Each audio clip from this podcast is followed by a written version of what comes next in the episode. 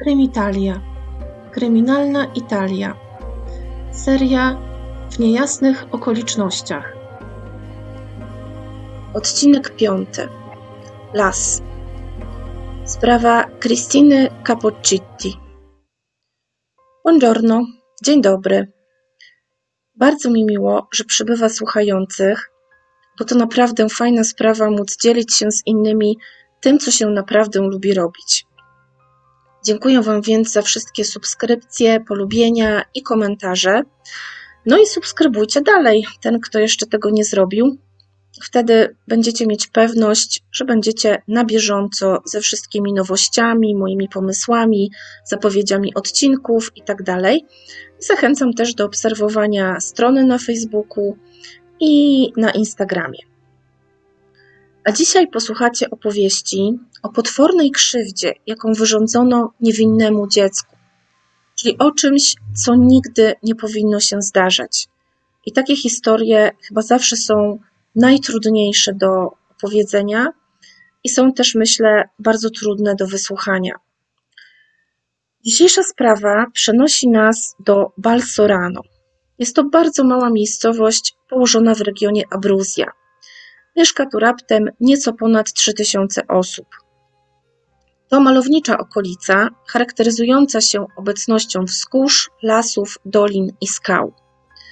W 1990 roku w Balsorano mieszka mała dziewczynka, Cristina Capoccitti. W momencie opisywanych wydarzeń ma ona 7 lat i jest przez wszystkich znajomych, bliskich nazywana królewną Śnieżką ze względu na bardzo jasną cerę i bardzo ciemne, proste, krótkie włosy. Christina ma tatę, który jest pielęgniarzem w szpitalu w Avezzano, mamę, pracownicę firmy tekstylnej w tej samej miejscowości oraz starszego brata, 13-letniego Samuele. 23 sierpnia około godziny 20 dziewczynka jest w swoim domu i postanawia coś zjeść. Wyjmuje więc z lodówki kubeczek z jogurtem i chce ten swój posiłek skonsumować na zewnątrz. Mówi więc rodzicom, że wychodzi z domu i jeszcze dodaje, mm, żeby jej nie wołali. Właściwie to mówi: Nie wołajcie nas, tak jakby miała się z kimś zobaczyć, bo sama wiem, kiedy wrócić do domu. Jednak niestety Kristina ani tego wieczora, ani żadnego innego nie wraca już do domu. Kiedy o godzinie 22 dziewczynki nadal nie ma, rodzice wszczynają alarm. Niemal całe miasteczko włącza się w poszukiwania królewny Śnieżki. Funkcjonariusze policji oczywiście również. No i następnego dnia rano, niestety, właśnie policjanci z psami tropiącymi odnajdują ciało dziewczynki. Jest całkowicie nagie i na wpół ukryte w, w wąwozie, w odległości raptem 200 metrów od domu dziewczynki. Jej zwłoki przykrywa koszulka i białe skarpetki, natomiast spodenki leżą w niedalekiej odległości. Na pierwszy rzut oka wydaje się, że dziewczynka padła ofiarą przemocy seksualnej i to ze strony kogoś, kto znał te okolice i kto znał Kristinę. Wszyscy mówią, że mała była nieufna i na pewno nie poszłaby z kimś, kogo nie znała. Następnie, już po dokonaniu tych próby czynności seksualnych, dziecko zostało przez kogoś uduszone oraz uderzone kilkukrotnie w głowę i w twarz ciężkim kamieniem. Do miasta natychmiast zjeżdżają się tłumy policjantów i dziennikarzy. Śledczy praktycznie odcinają wszystkich mieszkańców od świata. Przesłuchują każdego po kolei bardzo dokładnie i skrupulatnie, i to nie tylko dorosłych, ale także dzieci.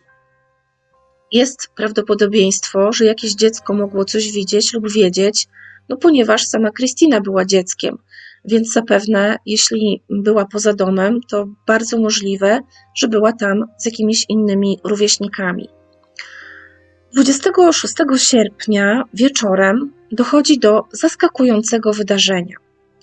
13-letni Mauro, kuzyn Kristiny, Widząc swojego ojca, który jest wezwany na przesłuchanie, zresztą, tak jak wspomniałam, większość mieszkańców była przesłuchiwana, nagle zaczyna się bardzo denerwować i dość dziwnie zachowywać. I przykuwa to uwagę karabinierów. Już dzień później, czyli 27 sierpnia, podają oni wiadomość, że zatrzymali podejrzanego o zabójstwo Krystyny. Jest to właśnie jej trzynastoletni kuzyn Mauro Perruzza. Jego mama jest siostrą ojca Krystyny. Mieszkańcy miejscowości są w totalnym szoku. Dochodzi niemal do próby linczu na chłopaku, kiedy jest wyprowadzany z domu, ale na szczęście w porę interweniuje wojsko. Mauro po zatrzymaniu przyznaje się do wszystkiego. Jego wersja wydarzeń jest następująca. On i Kristina siedzieli na murku, tam właśnie w tym lasku, koło którego zostało później znalezione ciało dziewczynki. I nagle Kristina przechyliła się i spadła po prostu, raniąc się w głowę. Mauro zobaczył na dole, kiedy się schylił, bardzo dużo krwi i totalnie spanikował. Według jego własnych słów nie wiedział zupełnie, co ma zrobić, dlatego w przypływie jakiegoś szoku czy paniki zaczął po prostu dusić kuzynkę. A po wszystkim schował jej ciało pod krzakiem. Dlaczego zatem ciało dziewczynki było pozbawione ubrań? Skąd ślady przemocy seksualnej? To oczywiście nie koniec pytań. Mauro zostaje przesłuchany ponownie, tym razem w obecności przedstawicieli sądu dla nieletnich, i wtedy zmienia swoją wersję wydarzeń. Teraz oskarża o dokonanie morderstwa nie kogo innego, jak własnego ojca, a wujka Krystyny, Michele Perruzzę, 40-letniego murarza. Mauro opowiada śledczym, że widział, jak jego ojciec oddala się razem z Krystyną w kierunku lasku, w którym później odnaleziono jej ciało, a także twierdzi, że był świadkiem próby gwałtu na dziewczynce, dokonanej właśnie przez jego ojca Michele. Sam Michele stanowczo wszystkiemu zaprzecza i odpowiada na te zarzuty w ten sposób. Skoro Mauro powiedział te wszystkie rzeczy ze szczegółami, to znaczy nie mniej, nie więcej, tylko to, że to on sam zamordował dziewczynkę. Jednak Michele zdaje się bardzo dobrze wpasowywać w stereotypowy wizerunek mordercy. Już prasa zresztą zdążyła ochrzcić mordercę Krystyny potworem z Balsorano. Michele ma już na koncie pewne drobne wykroczenia i kłopoty z prawem. Poza tym jest takim człowiekiem szorstkim i surowym w obyciu, a także ma ponury, nieco nawet odpychający wygląd. 28 sierpnia sytuacja Michele zaczyna się robić jeszcze bardziej poważna. A mianowicie na dachu jego domu śledczy znajdują zakrwawione ubrania. Natomiast nieco wcześniej żona Michele, czyli siostra ojca Krystyny, która do tej pory stanowczo twierdziła, że jej mąż jest niewinny i że to ich syn Mauro dokonał zbrodni, teraz składa nieco inne zeznanie. Twierdzi, że mąż zaraz po dokonaniu tego okropnego czynu do wszystkiego jej się przyznał. 3 września 1990 roku śledczy otrzymują wyniki oceny psychologicznej Maura. Została ona zlecona na wniosek jego ojca, czy ojca Maura, czyli Michele Peruzzi. Według tej oceny Mauro Perruzza jest dzieckiem psychicznie niestabilnym. Eksperci podkreślają również szczególne okoliczności, w jakich chłopak został zabrany na przesłuchanie. To znaczy w środku nocy, w strachu, że zostanie zlinczowany przez mieszkańców. Następnie już na miejscu, na posterunku, zarzucono go gradem pytań. A chodzi tu o chłopca, który jest przecież jeszcze psychologicznie niedojrzały. I to, co mówi, należy interpretować, biorąc pod uwagę wszelkie okoliczności, które towarzyszyły przesłuchaniu. Nie powinno też zbytnio dziwić, że będąc pod ostrzałem pytań, zaczął po prostu przedstawiać różne wersje tego, co się wydarzyło. Jednak żadna z tych wersji nie może zostać, według ekspertów, uznana za bardziej wiarygodną od pozostałych. Mauro zeznaje na przykład, że tamtego dnia Krystyna poprosiła go o naprawę swojego rowerka i pożegnali się około 21, a dziewczynka skierowała się w stronę domu swojej przyjaciółki. Tymczasem autopsja wykaże, że Krystyna o 21 już nie żyła. Zginęła pomiędzy 20.30 a 20.45. A oprócz tego, tej przyjaciółki, do której rzekomo miała się udawać, nie było wtedy w ogóle w miasteczku. Po prostu dokądś wyjechała. Najpierw Mauro zeznaje, że śmierć Krystyny była wypadkiem, tak jak już Wam wspomniałam a następnie zmienia tę wersję i tutaj już zeznaje, że zaatakował dziewczynkę z rozmysłem, ponieważ chciał ją zgwałcić. Przycisnął ją jednak o wiele za mocno i niestety udusił. W jeszcze kolejnej wersji, już oskarżającej ojca, twierdzi, że około 21.30 Michele płakał w domu, powtarzając, że Krystyna zniknęła. Mauro opowiada, że ojciec nie mógł wtedy jeszcze tego wiedzieć, to znaczy tego, że Krystyny nie ma, że gdzieś zaginęła, bo alarm o jej zaginięciu wszczęto dopiero po 22. 8 września pojawiają się zeznania obciążające Michele Perruzzę. Czternastolatka z Balsorano opowiada, że mniej więcej rok wcześniej mężczyzna robił jej nieprzyzwoite propozycje. Z kolei żona Michele dla odmiany wycofuje swoje zeznanie obciążające jej męża, to znaczy o tym, że on sam przyznał jej się do dokonanej zbrodni. 12 października sąd postanawia, że Michele powinien zostać w więzieniu. Między innymi dlatego, że jego wypuszczenie i powrót do domu wpłynęłyby na pewno na małoletniego syna, który jak dotąd nie wycofał zeznań przeciwko ojcu.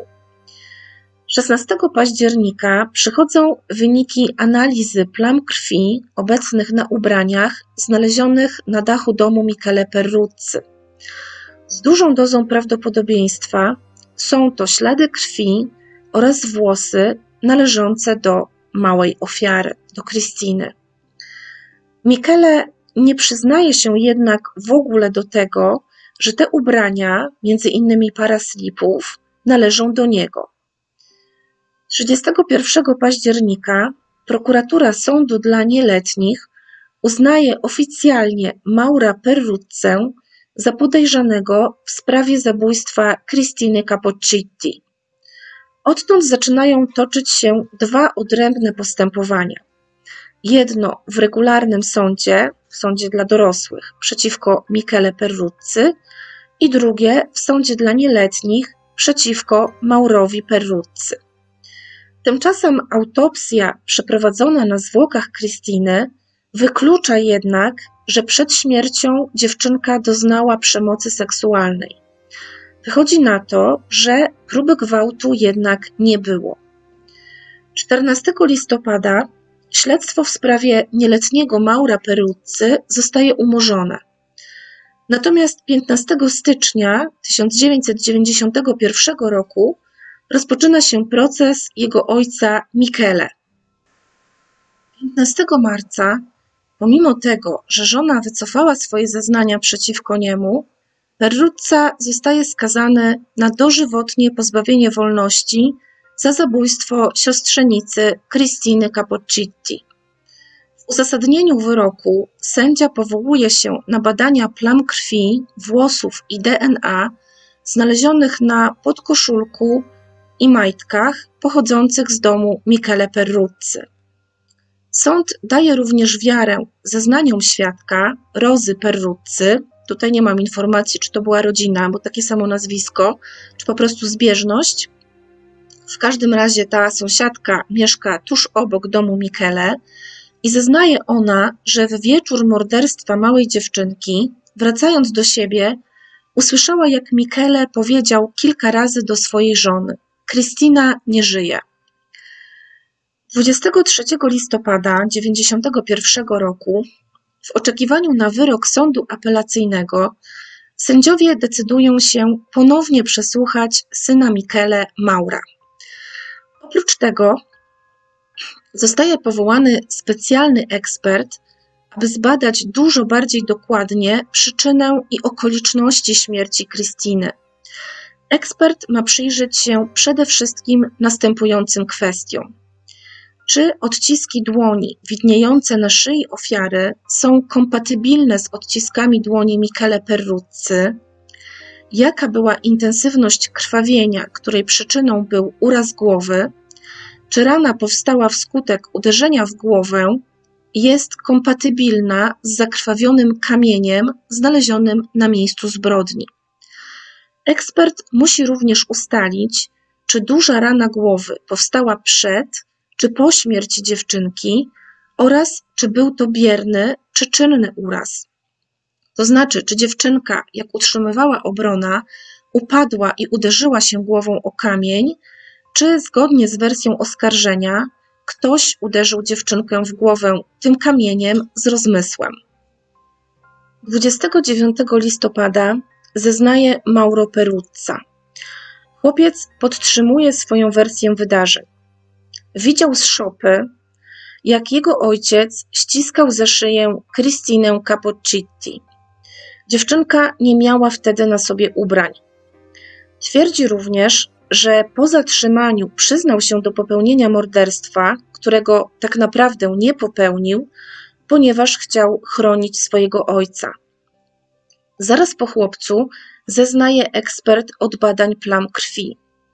Potwierdza on wiarygodność wyników analiz krwi pobranej z poplamionych ubrań zabranych z domu Michele Perruzzi.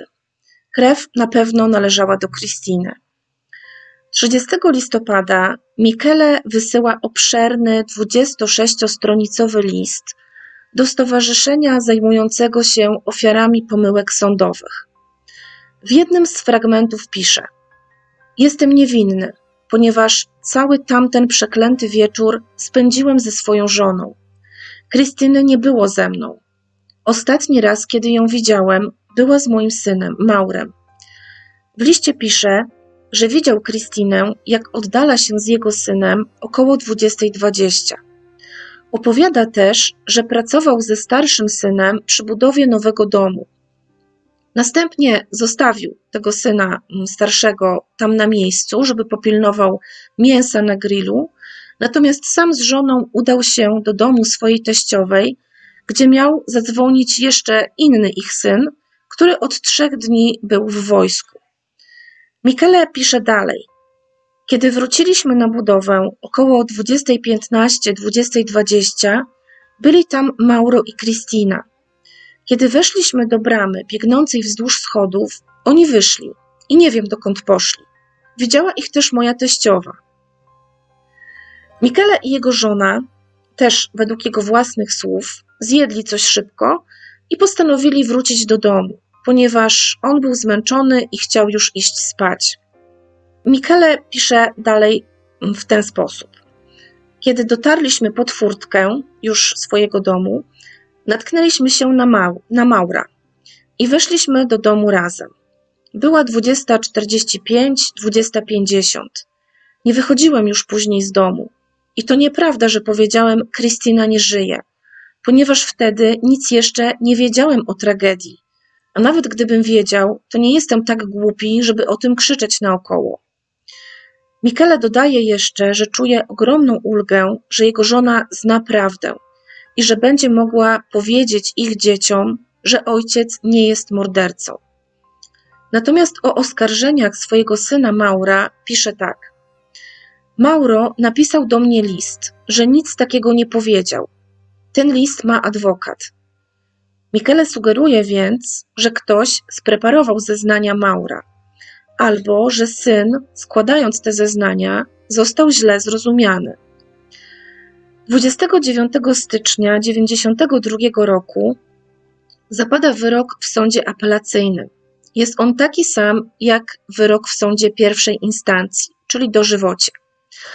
Do decyzji o podtrzymaniu wyroku przyczyniły się przede wszystkim zeznania syna oskarżonego, nieletniego Maura Perruzzy, a także sąsiadki Rozy Perruzzy, o której Wam już wspominałam, tej, która słyszała, jak Michele powiedział kilka razy: Kristina nie żyje.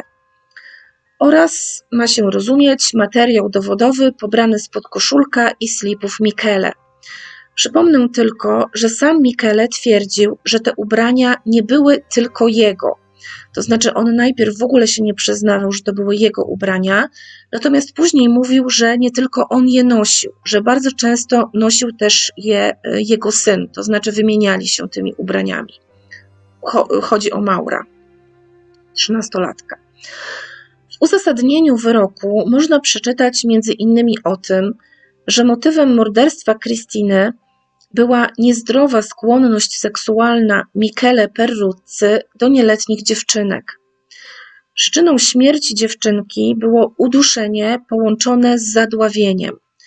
I na pewno w tym przypadku nie może być mowy o śmierci przypadkowej. Dziewczynka została najpierw uderzona tępym narzędziem około czterech razy w głowę, a następnie w kilka minut uduszona. Podczas gdy sprawca dusił Krystynę, jej ciało leżało na wznak na krawędzi murku, a głowa była oparta o duży, przylegający do niego kamień. Wstrząsy i uderzenia głową o kamień spowodowane agresją napastnika były tak silne, że zakrwawiona część tego kamienia oderwała się i spadła na ziemię. O seksualnym charakterze zabójstwa ma świadczyć nagość dziewczynki oraz otarcia genitaliów. Pamiętacie, że wcześniej autopsja z kolei wykluczyła przemoc na tle seksualnym. Według sądu Michele Perruzza nie mógł pozwolić, aby jego pedofilskie skłonności wyszły na jaw, zwłaszcza w tak niewielkim miasteczku, dlatego zabił Krystynę. 31 stycznia na łamach tygodnika Oggi ukazuje się list napisany przez Maura Perruzzę do swojego ojca – którym chłopak utrzymuje, że został zmuszony do oskarżenia Michele pod groźbą trafienia do zakładu opiekuńczego. 18 sierpnia 1992 roku Stowarzyszenie Ofiar Pomyłek Sądowych powołuje włoski Komitet Sprawiedliwości dla Michele Perruzzy. W tym samym roku policja aresztuje za posiadanie kokainy dziennikarza – autora książki pod tytułem Il delitto di Balsorano, czyli Morderstwo w Balsorano, w której twierdzi on, że to nie Michele Perruzza jest mordercą Cristiny Capoccitti. We wrześniu Michele i jego żona zeznają w sprawie oskarżeń rzucanych na ich trzynastoletniego syna Maura. Według strony oskarżającej to oni dwoje namówili syna, aby przyznał się do zabicia Kristiny ponieważ chcieli w ten sposób chronić Michele. Michele pierwszy raz na sali sądowej bez ogródek i bardzo jasno potwierdza, że to Mauro zabił Krystynę, a nie on. Mimo to 28 września 1992 roku sąd kasacyjny podtrzymuje wyrok dożywocia dla Michele Perruzzy. Ale już dwa tygodnie później sprawa wraca do ponownego rozpatrzenia – Dlaczego? Chodzi o taśmę magnetofonową, która, jak twierdzi obrona, zawierała nagranie zeznań Maura, w których po raz pierwszy twierdził on, że zbrodni dokonał jego ojciec. Śledczy usiłowali przekonać Michele, aby po wysłuchaniu tego nagrania przyznał się do zbrodni, natomiast jego żonę, żeby nie kryła męża. Według obrony to konkretne nagranie nie zostało włączone do materiału dowodowego ani na potrzeby pierwszego, ani kolejnych procesów. 27 stycznia 1994 roku Michele Perruzza i jego żona zostają z kolei oczyszczeni z zarzutów dotyczących zmuszania syna do przyznania się do zbrodni, której nie popełnił. W tym samym czasie dziennikarz, którego, jak pamiętacie, zatrzymano za posiadanie kokainy, zresztą oskarżono go też o handel narkotykami, zostaje zwolniony. I tu lekki szok, ponieważ zostaje z kolei zatrzymanych trzech policjantów, którzy, jak się podejrzewa, podłożyli tę kokainę do samochodu dziennikarza, aby w cudzysłowie ukarać go za krytykowanie pracy śledczych i za książkę, w której wysuwa hipotezę o niewinności Michele Perruzzy. Dziennikarz otrzymuje 27 milionów lirów odszkodowania za niesłuszny 57-dniowy pobyt w areszcie. Obecnie ta kwota wynosiłaby około 21,5 tysiąca euro. Michele Perruzza w tym samym miesiącu trafia do szpitala w Spoleto w następstwie udaru. We wrześniu 1994 roku pojawia się w całej tej przedziwnej układance nowa postać. Jest to mężczyzna, 45-letni Raffaele Rotondi, mieszkaniec Balsorano, czyli tej samej miejscowości, w której cały ten koszmar się zaczął. Zostają mu postawione zarzuty przemocy seksualnej wobec nieletnich. Na przestrzeni 15 poprzednich lat miał on się dopuszczać czynów zabronionych wobec nieletnich, między innymi gwałtu i porwania. Skargę wnieśli rodzice niektórych z ofiar, którym dzieci o wszystkim opowiedziały. Niestety, od razu Wam tutaj uprzedzę fakty, właściwie nie wiem, czy niestety. W każdym razie tej osoby, tego mężczyzny ze sprawą Krystyny nie powiązano.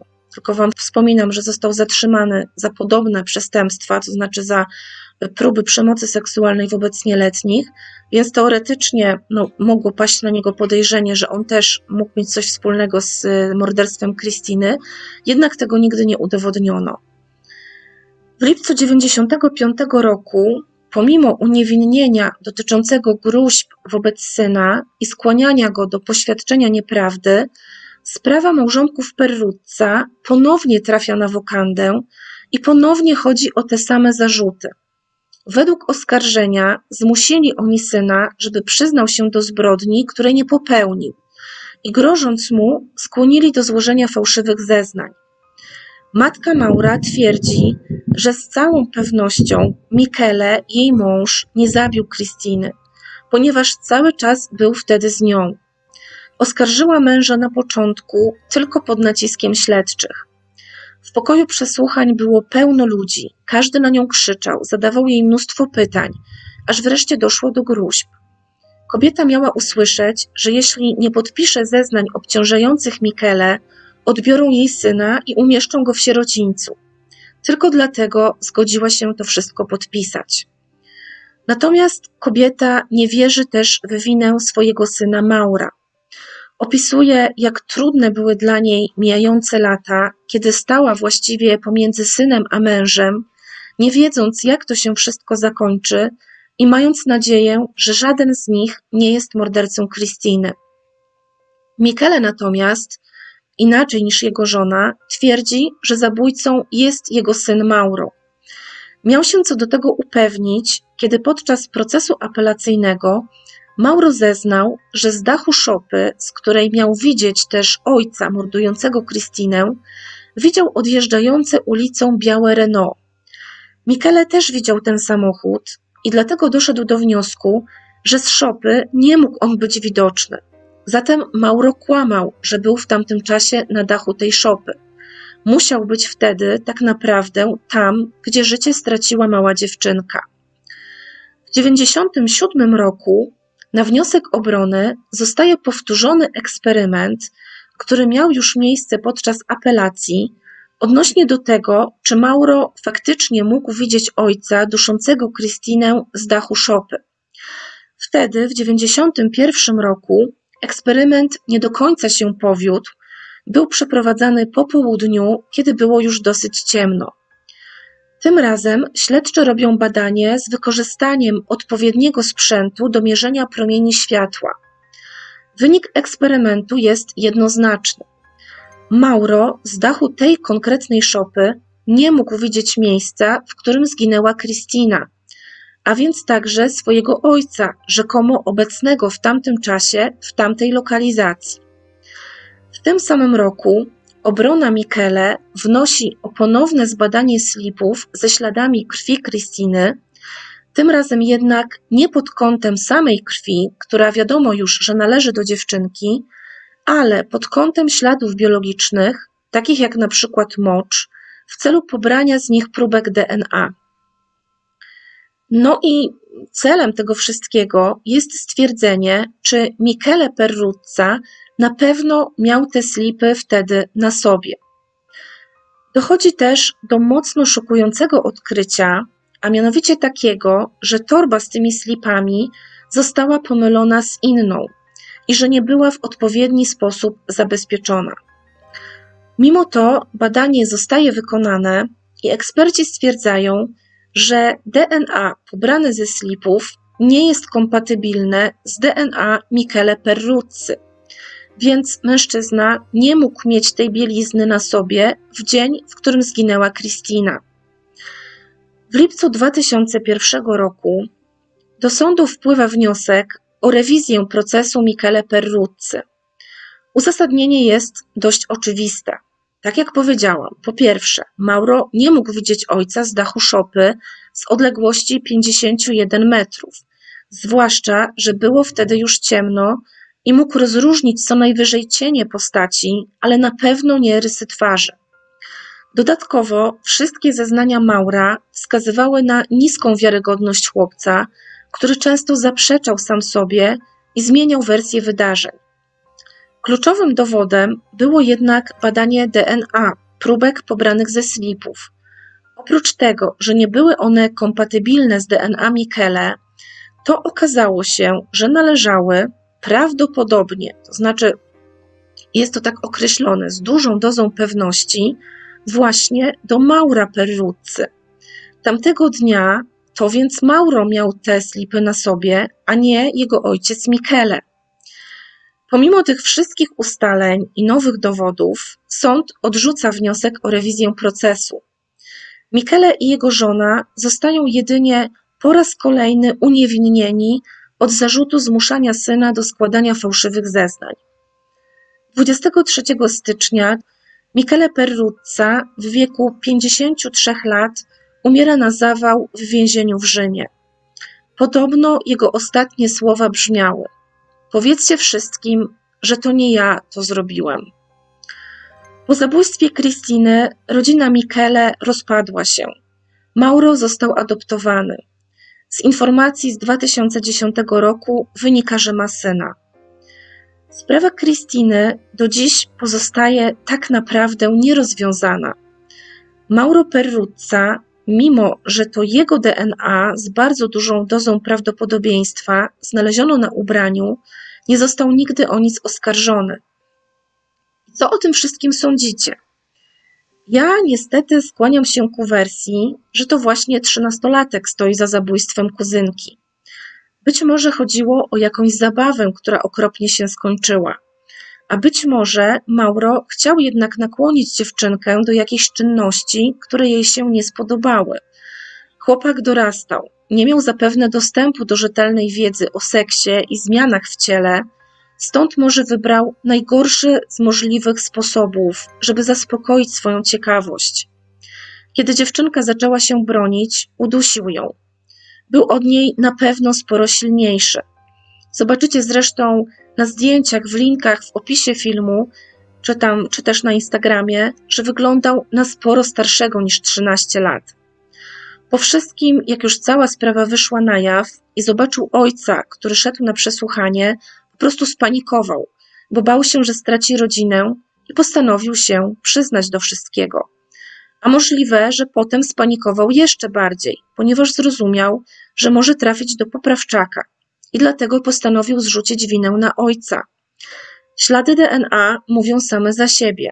To prawdopodobnie on nosił te majtki tamtego wieczora, a nie Michele. Stąd tak do końca nie jestem w stanie zrozumieć, dlaczego nie była to wystarczająca poszlaka, czy wręcz dowód, aby wytoczyć kolejny proces, czy dokonać rewizji procesu Michele.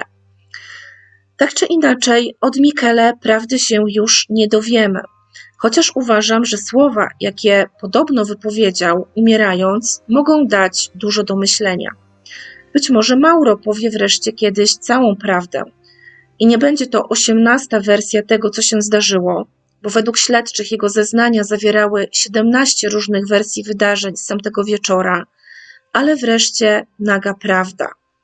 Życzę tego bardzo rodzinie biednej, zamordowanej dziewczynki. Jeśli to nie Michele Perruzza, a wiele na to wskazuje, że skazano go niesłusznie, to naprawdę te wszystkie lata więzienia musiały być dla niego strasznym doświadczeniem. To oraz świadomość, że własny syn obarczył go odpowiedzialnością za tak potworny czyn. W takich momentach chciałoby się wierzyć w jakąś pozaziemską, nadprzyrodzoną sprawiedliwość. Na tym kończę. Serdecznie Was pozdrawiam. Dziękuję za słuchanie i wpadajcie ponownie za tydzień w czwartek. Ciao!